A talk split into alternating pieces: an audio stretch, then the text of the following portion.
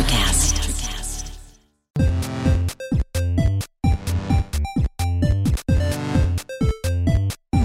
Welcome to the Toekenz Podcast. We're so happy to welcome our guest, Maureen Mauk, with us today. Hi to Jeff first. I don't want to ignore you. My co host, Jeff Allen. Nobody puts Jeff in the corner. Hi, Iris. How are you? Uh, so happy to be here. So happy to meet you, Maureen. Hi, Jeff. Hi, Iris. It's great to be here. Yes, we're so happy to have you. Let why don't you? We know you, and we're so happy to have you. But our audience doesn't know you, so would you mind just introducing yourself? My name is Maureen Mauk. I am a PhD candidate right now, um, studying, um, pursuing my doctorate at the University of Wisconsin Madison. Almost done, just writing a dissertation at this point, wrapping it up. Um, and what I what I study and kind of my specialty is uh, communication, media cultural studies, and specifically the world of um, responsibility, censorship, um, parents, children's media. And um, I come I come to my graduate work as like a very long, twisted path, which is the best way to be in my in, I don't think I I don't think I could have done this 10 20 years ago but i came um, i'm a former television executive um, i worked as a censor for fox broadcasting for a decade, um, and also uh, more recently, and how we met, Iris, is uh, and Jeff, you were there at some point too.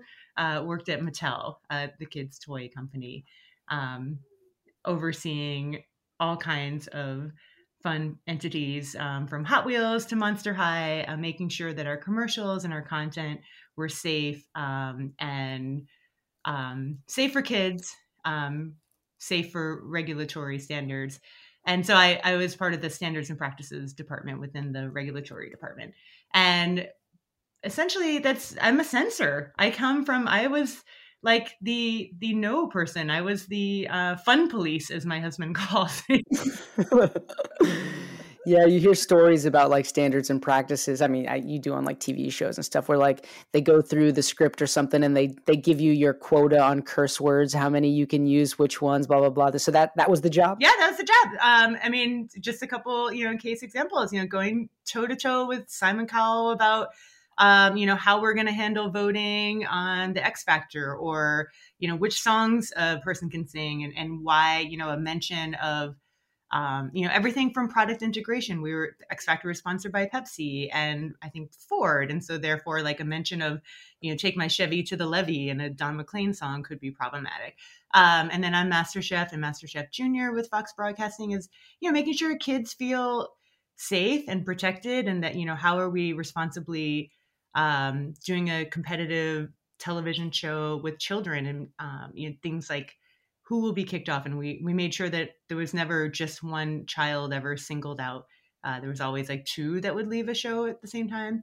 And you know there was times where an oven broke so the competition stops. We all start over to make sure everybody has the same opportunity to you know create a great souffle for a competition. And then I have i've done a ton of um, scripted programs too everything from john stamos's grandfather to um, family guy Simpsons, um, working on you know, Bones, working on a ton of different fun shows to deal with the blood and the gore and the violence and the language, uh, sexual depictions, um, just racial depictions, and and then because I really wanted to try out something a little different, moved into the children's realm, um, and it, it, definitely paired with me having kids myself. So I currently have a, a nine-year-old and a seven-year-old, and um, you know, it is a game changer where you realize there's this whole other world of content. And I think this onus of responsibility where it, it bounces back and forth between the parent, the regulator, the the content creator, the producer, um, and the precedent of like who's in charge. And actually, that's the title of my dissertation. it's called "The Grown Ups in the Room." Um, but we're considering like just decades of responsibility of who who was in charge uh, everything from radio up to parental controls and the platformized television now um, right yeah so certainly like in in the days of broadcast like as all of that stuff was born and began to evolve a critically important job right safeguarding our children obviously hugely important but today with access to everything, all the information, the internet, eh, kids with their iPads. Eh, fair to say that it is more important now than it has ever been? Yeah, that's a loaded question. Um, I think the first thing I'd say is yes, like that that is the feeling in our world. That is this, this is more you know, never never has it been more important to protect our children and navigate, you know, the the technology at hand but honestly like i go back to the archives in the 1930s of how nbc handled this crazy new technology at the time which was radio broadcast and the exact same language that you just said was being printed and you know discussed in, in congress during huge discussions of violence and broadcasting and how how will we handle this and how what will happen? And is this going to replace books? And you know shouldn't children just be outside not inside listening to the radio? So I think part of I think one of you know my arguments and always kind of a deeper seated philosophy is we're we're constantly as parents and as content creators um like navigating what's next on technology and then just making sure that people feel supported on it but at the same time like we're getting inundated right now. From a parent perspective yeah there's a lot more to deal with than just 20 channels on the radio or you know the the blessed days of like 1950s golden era television where there was just three if you were so lucky as to you know get uh, all three stations. Um so there's a lot more there's a lot more to you know navigate. And i feel like parents in particular feel like they're just constantly like dodging one thing to do the next. And it's almost sort of like that like you know Masters of the Universe, He Man, like Shield, like oh my gosh, like oh, and then, then this, and then the kid's cell phone. But now what is Snapchat? And you know, like TikTok comes, and and even I think even the standards and practices that, especially at Mattel, we notice this like, and every day a new platform was kind of emerging, and how do we, how do we as a as a company, or do we want to play in that sandbox, or do we need to pull back? Uh, so yeah, it's it's making sure that these regulatory standards, even if they're not there yet that the companies are doing well upon the users, in this case, oftentimes parents and kids. Um, and then just, just like, I think like one thing I would say we standards and practices people have been using this term since the 50s, but um, the conscience of the company. It's like that thinking about the ethics of why why are we doing this and is this okay? And sometimes it's what's nice is uh, and even as I kind of consult these days when i'm not like rooted in one particular company all the time is thinking about i i don't have as much i don't have a, a direct horse in the game all the time or in the race horse in the race right? Like so i can actually think like i didn't write the content i didn't edit it i didn't film it and i'm not paying for it. Uh, so therefore i can sort of like think a little bit outside the box to say like how will this how does this reflect upon you? And you know how how are people going to feel about this and I think my specialty has always been thinking about it from the parent's perspective, both like in the the actual reality of how will it affect them, but then also how does it make them feel, um, and enabling them who are also just trying to enable and do the best upon their kids. That makes sense. How do you? Yeah, it totally makes sense. How do you how do you think tech and kids media companies can do better? There's some there's some good things happening. Um, and so I think there was kind of a wild west even five ten years ago where um, kind of with the the YouTube as companies saw like oh my gosh kids have all pivoted from watching saturday morning cartoons to moving over to this platform called youtube which had been around for a while but it took a while for i think the cell phones and like ipads to really enable access to it in that way and then i think like there was this moment where all the big brands and major toy companies and then just kind of pop up influencers which we now call them but essentially youtube families and kids were saying like we can make millions if we just put unboxing videos and you know just the day in the life sort of stuff. Um, and that you know that has all since been very much clamped down and has the whether you're a major toy brand or whether you're a um, you know, mom and dad and child who seeks to find fame on YouTube by playing with toys, you can't you can't just sell products to kids on a platform that is you know age 13 and up anymore. Um, so YouTube and some of the other major streamers have done a much better job of offering better parental controls, of protecting kids' privacy, of taking away um, some of the access, whether it be you know the like, subscribe, comments below type you know stuff.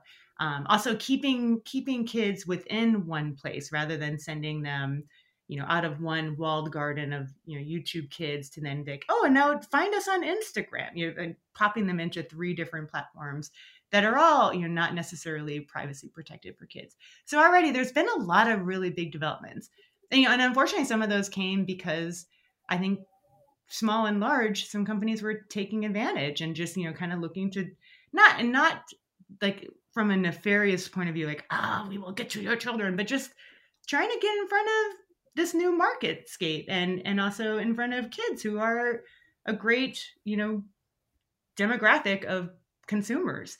Um so a lot has already been done.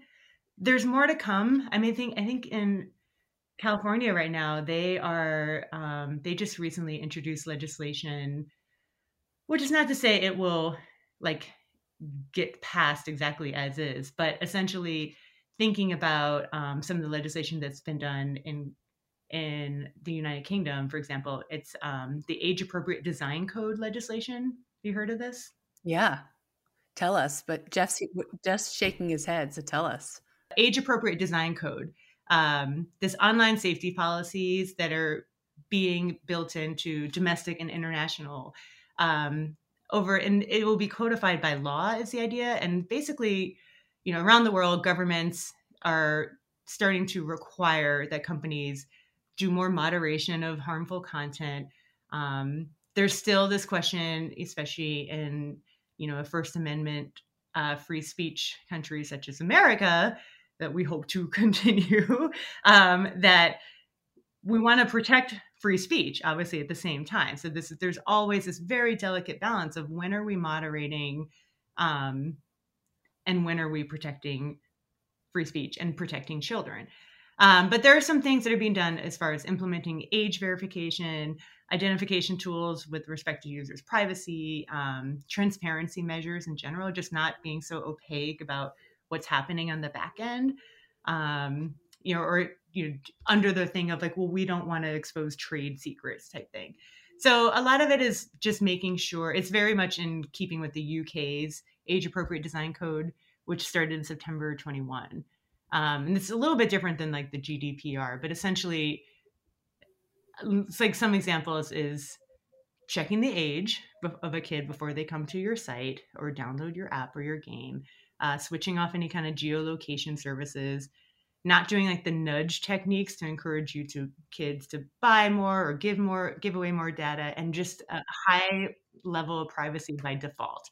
Um, which is I think like one thing that you know Iris I've really admired with the the plans for your company is that it's um, you you have to opt out rather than opt in and you can talk about that more so much of our yeah so much of our dialogue around parental controls comes down to what is the what's important for the company to be uh, corporately conscious conscience of and mm-hmm. what is what is on the responsibility of the parents. And historically, so much of the onus of media controls has been on the parents.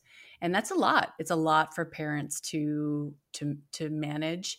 And so the idea that the company has a responsibility that we've like defaulted to the most conservative sets of of controls and mm-hmm. permissions mm-hmm. is just one way of saying okay we're, we're going to take on some of that responsibility and burden of of moderating the kids media experience right yeah and that makes a big difference to just think you know as a parent i'm gonna put on like my parent hat for a minute when you download an app onto my kids we have one ipad and we generally try to keep youtube just on the tv for them um, but what do, what do i need to know what are all like the secret things that they're using. So the idea is the that everything is automatically as locked down as possibly can be to start with, and instead they need permission to to do to go that extra mile. Like that takes a lot of the burden off the parent immediately. Like we, you know, you're operating the safest possible conditions. Eventually, sure, if you want to let them message with a particular friend, okay, like we'll do that. But that it's not a given to start with. Versus, what do we always talk about? Like the candy aisle at a grocery store. Oh yeah, the, the like the impulse buy lane at the very yeah, end. you know how like there's some maybe it's not even as much of a thing anymore because people don't pandemic we kind of stopped taking our kids shopping, but like there was like the grocery store aisle that didn't sell candy bars like in the aisle for a long time. And this idea that for once a parent could just like cruise through and do the thing and not have to constantly be saying no. And i think like it's nice to just actually just be the pleasant parent sometimes and not always be the, the no person like the fun police like me. So the idea is if you if you just give them this is the thing and then if a parent chooses to grab the candy bar and add something in, great. Like later we do that. But it's not constantly putting the parents like on the defense. So um, what is the difference between what you're describing with these new design regulations and like COPPA compliance, which I have heard of? Mm-hmm. Um, COPPA is pretty small, and I am not an attorney, so I, I, can't speak to it as well as I think some others can. But COPA COPPA being, very, of course, COPPA yeah, so being, of course, the ch- the children's online the children's privacy and protection. Privacy protection. Yeah. yeah. And this was introduced by Senator Ed Markey in Massachusetts uh, years ago to to you know start to start something. You know, let's let's stop just like blatantly taking data from children and using it um, in their kind of their legal, their human, their cultural footprint you know for years to come. Like let's stop collecting all the information about a child that's using this so the idea is that when you are in a COPPA compliant um, game or app is that the company is not using your every keystroke and move or name or age or birth date um, or location and not only just using it for their own you know edification and market market strategies but actually then selling it to potential other larger clients that all of a sudden, you know, you're they're getting postcards in the mail. you know, just that there's so much information that, you know, and there's a lot, there's still a lot happening with that. I was reading about um, you know, the college admissions. They can mark how many times you have visited, and they do. This is not they can, they do mark how many times you have visited their website um, before you actually put in your college application to know how serious you are. You know, have you been looking at the you know website for Cornell admissions for and not this is just an example um, for the past three years or did you just look it up yesterday before you submitted your application? So things like that even like that can follow you you know they can make major changes in your potential outcome as a adult um, and obviously with job applications and um, just even what jobs you are served as you know as possibilities if you were to do a google search uh, Safiya Noble wrote a great book about that called The Algorithms of Oppression. But so there's mm-hmm. there's a lot of amazing um, data points that can really help a company or an institution or you know a hiring organization make decisions and like kind of thin slice who they want to hire, who they want to bring on, or what's the right thing. But like a, a, a kid doesn't deserve that. You know, like they're still in the process and they're they're there to have fun. They're there to learn. Um, sometimes they're on a site because they happen to be, you know, looking at it along with a friend. So this is this protects them, and that's the Child Online Privacy Protection Act. Um, this is thinking the the other legislation coming out and what the UK and other companies or sorry countries are doing more is thinking about the larger, like the overall infrastructure of a site or of a game or of a platform. Um, and so we and honestly, this is this legislation is that was introduced is just a week old, but Iris, you've been thinking about this for a year. so good job. so, like as a parent, um, when I'm like vetting applications for my kids, you know, they, they come to me, they bring me the iPad or whatever, and they say, I, I, want this. And they, they're already on the App Store page and they just want me to click the button, put in the password, and download the app. Mm-hmm. So as a parent in this situation like what should i be looking for to understand at a glance or you know even with a little more research like what what am i looking for to ensure that it's safe for my kid that it's uh, that they are listening to these these things and designing with families and kids in mind? It's hard to kind of make those like like need your I'm struggling. section, like split section just you know decisions because yeah like I and I struggle with it too like and and you the honest answer is always at the most inopportune time or you're like the the one time we really kind of give our kids full fledged you know, Amazon fire or whatever kind of opportunities is like we're getting on a plane. so it's usually the night before. and we're like, no, like, I gotta pack. Like, sure, you can have whatever this shark munching eat eating thing is like, okay. But you know, the, the things that I would say there's there's two kind of frameworks to think about it is one, um, like a little bit more meta and which is more fun and this is not what you have time for the night before getting on a flight. It's like, is this good for them? Like, will is is this something you know, sometimes there's just time killers. Like, you know, there's like my kids have a game that they just shave Santa's face. You know, like it's like a cute little thing and they give Santa Claus haircuts. Like that's not going to kill anybody. They're not learning anything, but that's okay. Like that's fine. this is is truly fun for them. Um, is Santa really Santa without the beard though? There's something just weird about this. and you can do other things like you can decorate them, but like yeah, it's that's literally all it is. Um, and then and that's great. Like sometimes that's just nicer to like, okay, this is a no brainer. Um, and then there's the cost. Like, what is it going to cost you as a as a parent? Like, how much is the download? Uh, but the free the free type of apps can be more problematic because there's there's hidden cost and like okay you get the free game but then you're going to get hit up 10,000 more times by the kid will to buy into the next level or you know have some sort of other access.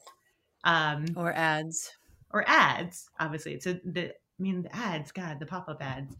Um and then sometimes like if i'm actually like really putting a lot of thought into it it's what do i want them to learn? What do i want them to get out of this you know and that's those are like the meaningful apps that i think parents for the first time really leaned into especially in a pandemic where those who were probably and I've done, I think I should mention this is I've done um, part of my research is speaking to parents um, here in the US, kind of across different socioeconomic statuses, everything from Alaska to Hawaii, um, about their screen time usage and kind of their belief systems pre pre pandemic in the heart of things, like what's a day to day, and then kind of hopes for moving forward in you know air quotes like our post-pandemic society hopefully we'll see.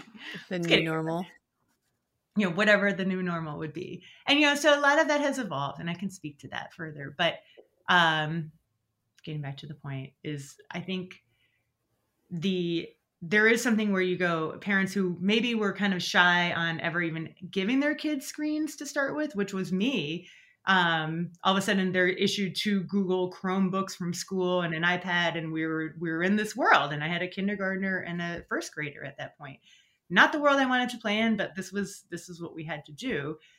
Mm-hmm. And I was still teaching courses virtually, and there's still a lot happening. And we're both trying to like work and do these things, and we had to fill their day with more screens. Um, and there, then I put some thought into it, like how, what can they get out of this? Like how how can they one connect like socially in a way that helps them feel like they're not just and helps me feel like they're not just sitting there with the screen and two could they freaking learn something while we're doing this right yeah let's talk really about important let's talk about this screen time thing because obviously there is a recommended amount of time but there's also the importance of defining what screen time actually mm-hmm. is can you mm-hmm. help us with this? Like what is what actually is screen time and what is the recommended amount of screen time? I mean, the entire idea of I think um the entire idea of trying to decipher what screen time is and how much to regulate, I think the general understanding is we throw it out the window. Because how do you possibly and i think this is where a lot of kind of that like cognitive dissonance came from early on is the american academy of pediatrics has for a very long time instituted a no screen time at all for kids two and under um, and then no more than two hours per day uh, for children in general and then we hit the pandemic um, and first of all, nobody was ever doing that to start with. And I'm sure you've like get that little laminated checklist at your kid's annual well-being, well baby check and like how many hours of screen time? Like, ah, yeah, under two, sure. I don't know. But it, that wasn't always the case even then. And, and same for me. And I study this, but like Saturday mornings were like, go nuts. You carte blanche, watch cartoons. And and I hearken that back to like my days of growing up watching like traditional Saturday morning cartoons and I enjoyed that as a kid and I'm sure my parents enjoyed us making couch forts and leaving them alone for 4 hours and so we continue this tradition. Um, and there's a lot of nostalgia built into decisions around screen time by American parents. And then I w- would say this this research is now continuing internationally. So the same kind of set of qualitative interview, like hour long interview questions, are being repeated now in Colombia, China, Korea, um, UK, Australia, Canada, uh, Denmark. So we're, these, so we're kind of getting more data points to see like where, like those cultural and different country articulations came and where it's very much the same. Um, so screen time, there was this two hour thing, and then pandemic hits. You know, what are you gonna do? Like, does FaceTiming grandma and grandpa who you now can't see to keep them safe count? If you if you put them in front of your phone for an hour, is that an hour of screen time? Like, right you know does, does, remote schooling count right so there's four hours does pe you know jump rope lessons with your with your physical education teacher at the public school remotely count like no i don't think so um what about when you're like zooming in to look at the philadelphia zoo and see the new eagles being born on you know kind of their zoo camera like does that count like maybe like i don't know like and i think i think where where the chips and then also there was some kind of conflicting news articles coming out um kind of early in the pandemic the University of Michigan. Um, I, I, have to I can't remember her name. She she was the one that actually like wrote the screen time rules um, for the APA. She basically said throw them out the window. Like don't worry, parents, just do what you got to do to survive. And then a year and a half later, in the New York Times, there was this big article with this kind of like dimly lit, holding a screen photo of a boy and his parents kind of hovering over him saying that they lost their kid to Fortnite and oh the regret that they you know gave them so much screen time and it was just really kind of on this this dark sad side of like worst case scenario of kids and screen time and they quoted this researcher again um, this expert in the field on kind of children and screens about saying like i kind of regret that we said throw it out the window because i didn't think the pandemic was going to last so long right so what do you do? You know, so then parents are kind of hearing like, oh, oh you know, we're constantly being asked to pivot and adjust about what's the right thing.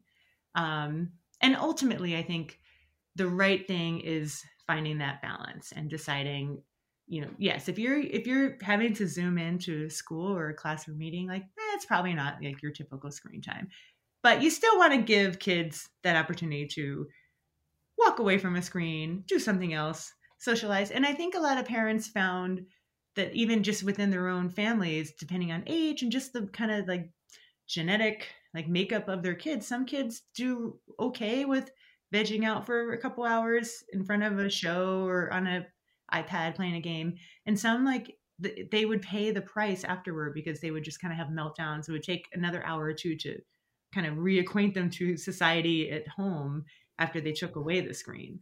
So it's it's a lot of just internal adjustment for a parent and the decision makers, which again is tough. Yeah. So it sounds like you're saying quality should play a big role in this consideration too, rather than just like the quantity. So you need to like, is it quality screen time versus just, you know, mindless screen time? Mm-hmm. Uh, in addition to that, balance is super important. I've even heard the opposite side of the argument now. I, I I'm, I've talked with parents who are saying, that they restrict so much screen time or restrict the tablets, the access to all that stuff, and they feel like they're putting their child at a deficit mm. in a world that is con- trending in a direction of becoming more and more digital that now they're behind their cohort that is very native and can do all these things within this digital world and their kids have been held at arm's length from it for the first five six years of their life and all of a sudden you know it's foreign to them mm-hmm. yeah i mean i think there's there's definitely a balance just with anything. And I think like that is a time and time tested, you know, going back to early technology. I mean, even when there was like zoetropes and pop-up puzzle books in the Victorian ages, there was this conflict of like this, these, this technology, these games are taking away from our kids learning the piano, you know? So this, not even just with broadcasting and kind of the digital side of internet that has, you know, come upon us in the past couple decades, but like, you got to just make sure you're giving your kids some sort of like healthy balance. Um, and I actually think another big thing, and this is this is very kind of emerging research, but some of those connections about, and I think it's a huge stress factor for parents, um, social media and kids and depression, and there's a huge connection that we haven't totally properly researched yet, but just it's a lot of it's just sleep. You know, where where are we taking away? So like if you're taking yes, kids need to get out and get exercise and they need to socialize. But another just issue is that phones are, you know, being taken to bed. Um, and you know, mm. for a teenager in those years that you like I have done the doomsday scrolling myself where you're just like, oh, let me just set my alarm and oh, let me check Twitter. Oh, don't go down that road. You know, and to some extent, you know, kids are doing that too. And it, it takes an hour of sleep away from, you know, my own self. And this is, you know, I think like gravely affecting kids and this is this is mm-hmm. very kind of new there was an article in the atlantic about it actually two days ago but um, some interesting research coming out to make those connections that it's not so much always just the content or just the quality but it's it's a balance again of finding the right things for your kid and i think making decisions even just one-on-one basis about what do they need and then just knowing when to kind of say okay like let's let's back it up a little bit but that yeah. takes that assumes a parent at home that assumes somebody right there with them. Um, and we all know that's not how screens work either. Um, whether you're like a mom or dad cooking dinner and you give your kids 20 minutes TV time so that you can actually focus for a minute and get something on a table, or whether you're giving your middle school child a cell phone because you're a single parent and you're at work until 7 p.m. and you need to make sure they get off the bus safely. Um, so there's a lot of other reasons kids have screens besides just like a mom sitting there, like, let's go learn about this thing today. Let's check in on the eagle's nest at the Philadelphia Zoo. Like there's a lot of screens that are being used unsupervised. Uh, and you know, as not necessarily as just an electronic babysitter, but as a safety net, um, as a lifeline sometimes. So you know, those those are things to incorporate too. Yeah, I feel like it's really clear that this is just a really complex issue. Mm-hmm. And mm-hmm. that's why your experience, Maureen, and your cutting edge research and your context as a mom has been just so valuable to me, to us, you know, as we've been kind of navigating very uncharted waters when it comes to not only this the screen time and and device issues, but Web three, metaverse, DeFi, you know, NFTs. Right, this is such a brave new world that uh, not only our families but our kids are entering into. I feel like it's just you know it's so important to be mindful about these things in mm-hmm. the uncharted waters. Yeah absolutely and i think you've introduced me to a lot of these uncharted waters like i was still just living in this nice tv app game side and you know when you're like what do you know about the dojo? It's like i know nothing. So it's been it's been you know and you're right like jeffy and what you're saying is these are these are new places to go. You don't want your kid to be completely i i wouldn't advocate for like raising your child screen free um because that doesn't set them up for success in society either is the the ultimate understanding is that we we will continue kind of like moving and and using screens and i think i've probably fought that was hard, like you know, personally, and it w- it took a pandemic to go like, all right, I guess my kids are gonna learn how to navigate a Chromebook at kindergarten, um, you know, and I and pa- and parents still like a lot of the response in kind of like mid pandemic was, I just want my kid to bring home a piece of paper that they wrote and did something on and show it to me. Like I miss that. I miss just like show me something you did tangible.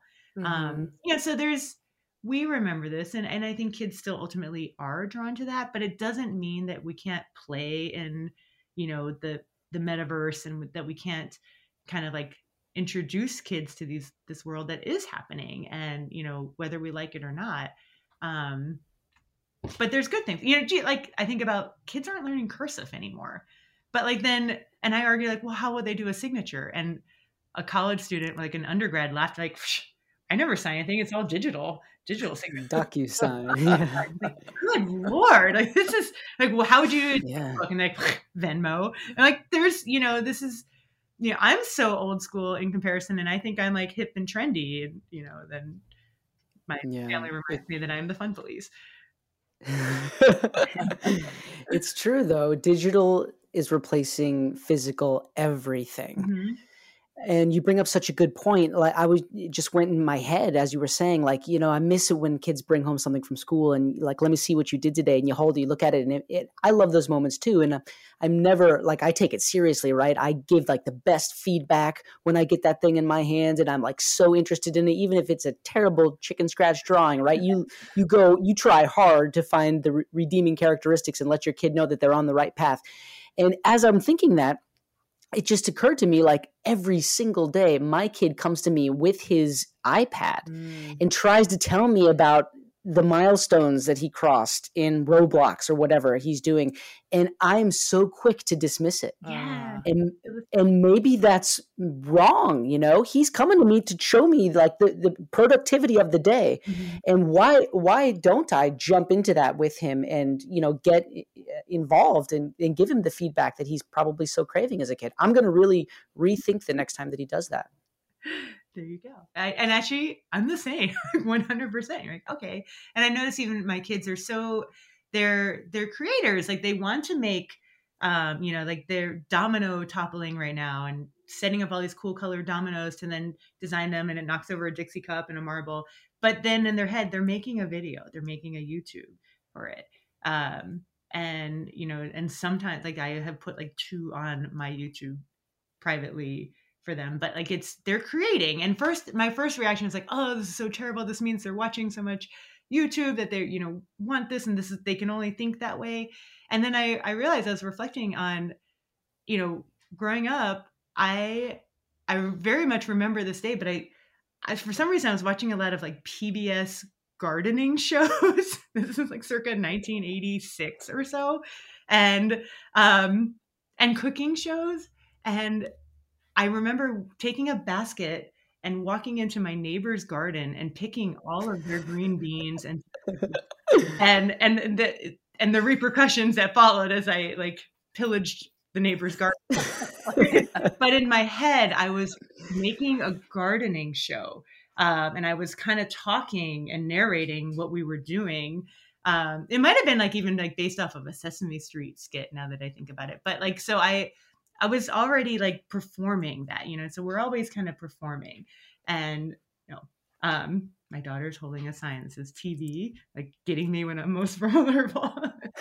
so, but yeah, so we, I think kids naturally do that, and I think we always have done that to some extent. It, to we're influenced by the influencers, but it can be on a different, you know, different screens in different ways. But yeah, it's interesting. That's so funny. Just like it just goes to show we've always been doing the things that the the this generation is doing.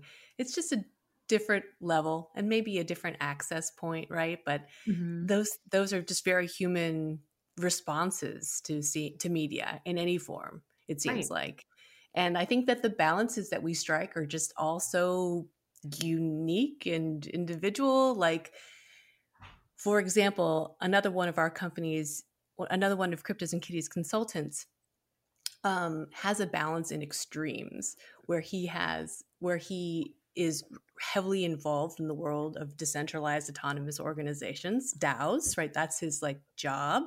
And on the other hand his like life's passion and hobby is um, like survivalist, like being a survivalist and being able to live in the wild and off the grid.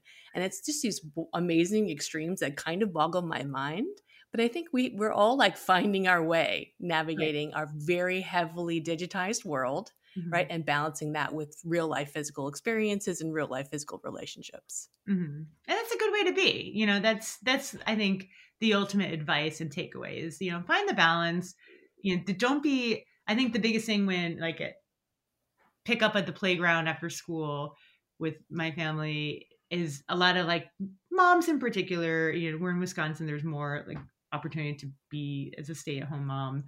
Um, and I or parent and dads. And they'll say like, "Oh, so you study screen time?" Like, "Oh, you don't even want to know what I, you know, the things that I have." Like, it's like it's a deep dark secret that they're like plop their kid in front of a game or an iPad or you know we we have a Nintendo Switch or you know those like it's and I think like it's a confession or something. Yeah, and the biggest takeaway for me on that is like you need to not feel bad. Uh, I think that's you know don't don't feel guilty. That's that's called responsibilization. Like do not feel bad that your child is attracted to the you know the fabric of the culture of our society and it's not just american society and it's not just adult society it's a it's a kid society too this is part of kids culture you know our kids will go around to different especially in pandemic when we were kind of like easing up and they could play in each other's yards and garages and they came home and they basically were popping between people's garages with their amazon alexas and making their own playlists and then they would like have a cool name like my, my son has like a robot playlist and he's my robots. And then like obviously there's some cool parents because like on it it's Queen and uh, like a Guns N' Roses song. So they were getting influenced, but they were using technology socially to share music and you know and then kind of go between these other devices to do so in a, in a very interesting cool way and that's their culture it's it's pokemon it's they're collecting songs just like they could be collecting baseball cards or pokemon cards um, or you know rocks for that matter. Nothing like a good old fashioned rock collection. Yeah. so, Maureen, I mean, this is just great. And I think it's really helpful and great messaging for parents to lose that sense of guilt and what did you call it? Responsibilizing? Responsibilization is the responsibilization British, British term with the V.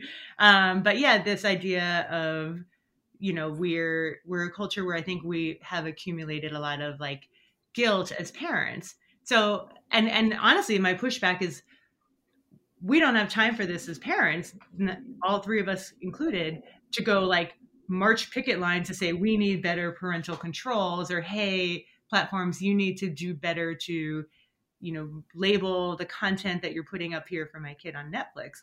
But um that what you can do is recognize like support the companies that are doing good things that are supporting families.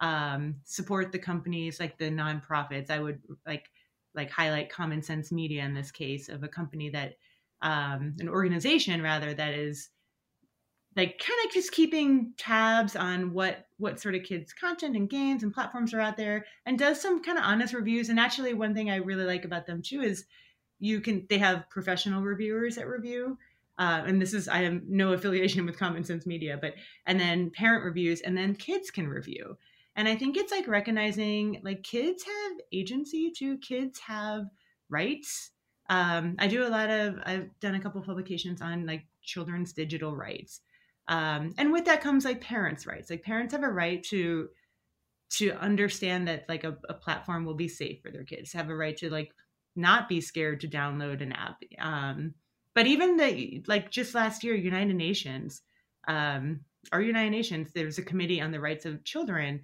Ado- they adopted General Comment 25, um, which is on children's rights in relation to the digital environment, and basically acknowledged for the first time, like in writing, and and also brought children, uh, hundreds of children, in to like write these words, but essentially to say um, that acknowledge that children have rights um, and, and that digital devices should not be harmful they shouldn't substitute for you know human interaction but at the same time like acknowledge that um, they should be done it should be used appropriately and that kids are relevant actors that they should be taken into account with the research with the digital technology.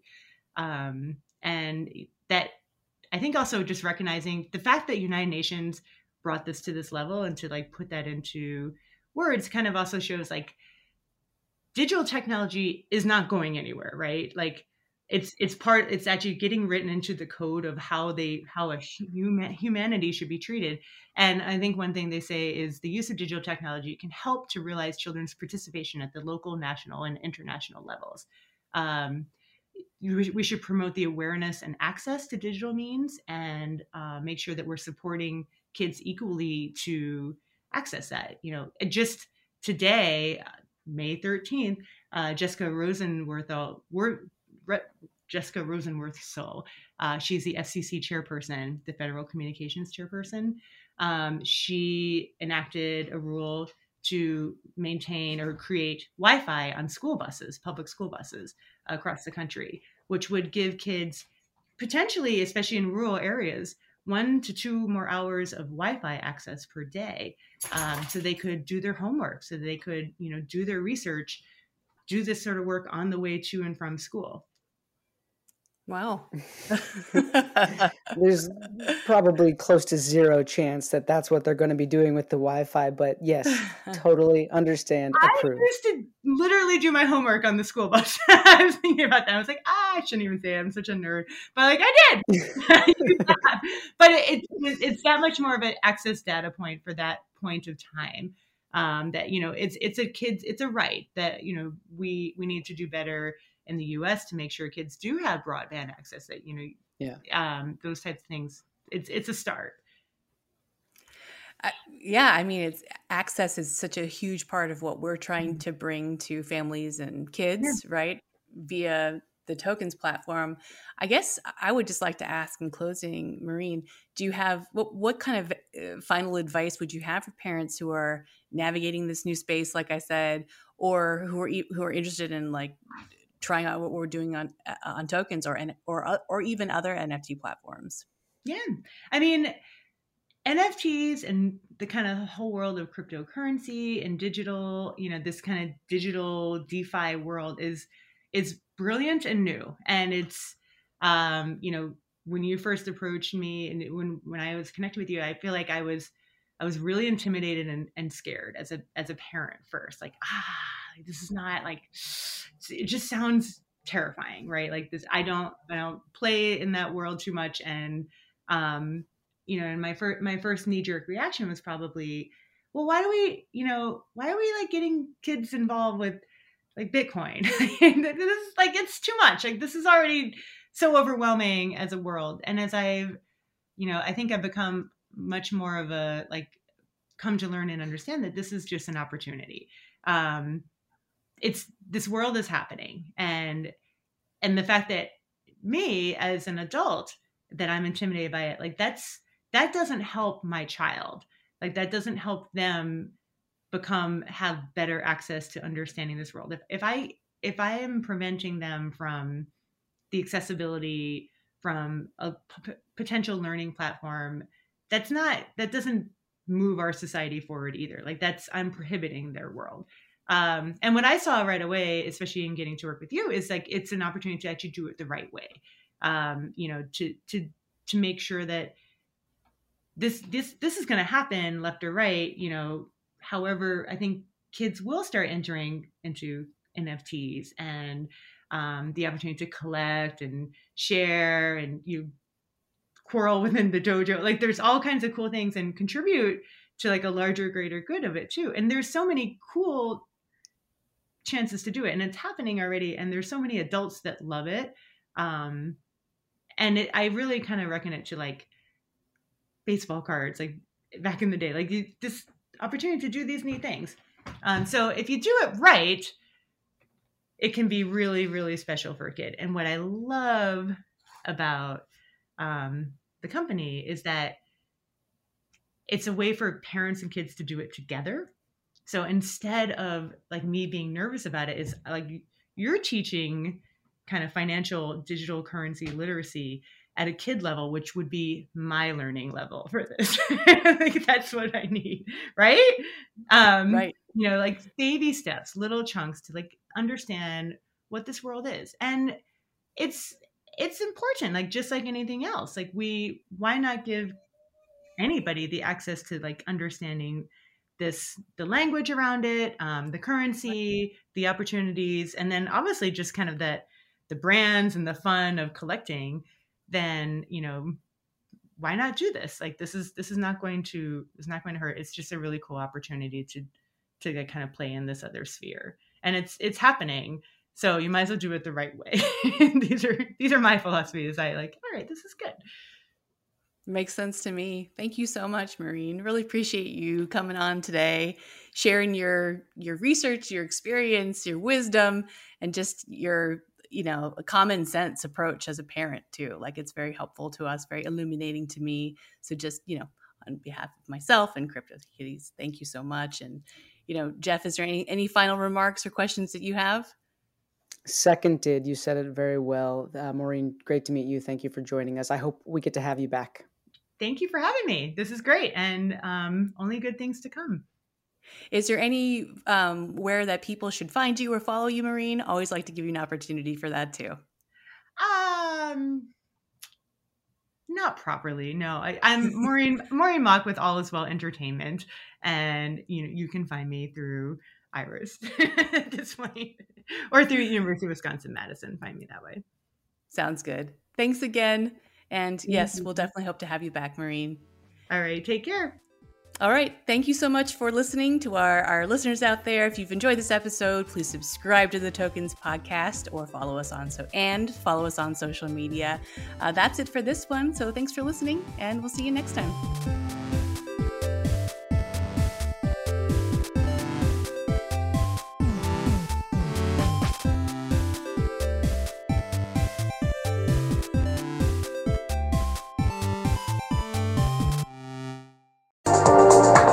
To Sarah Talk Solutions. Ladies and gentlemen, you've tuned into a bit of a different type of show. I'm Sarah B and I'm your host. You can find me on my IG, which is Aussie underscore Sarah underscore LA. I talk about amazing, relevant conversations and topics and what functions that goes on in this magical, wonderful, wonderful city of the City of Angels. My IG, which is Aussie underscore Sarah underscore LA. I'm Mark. And I'm Peter.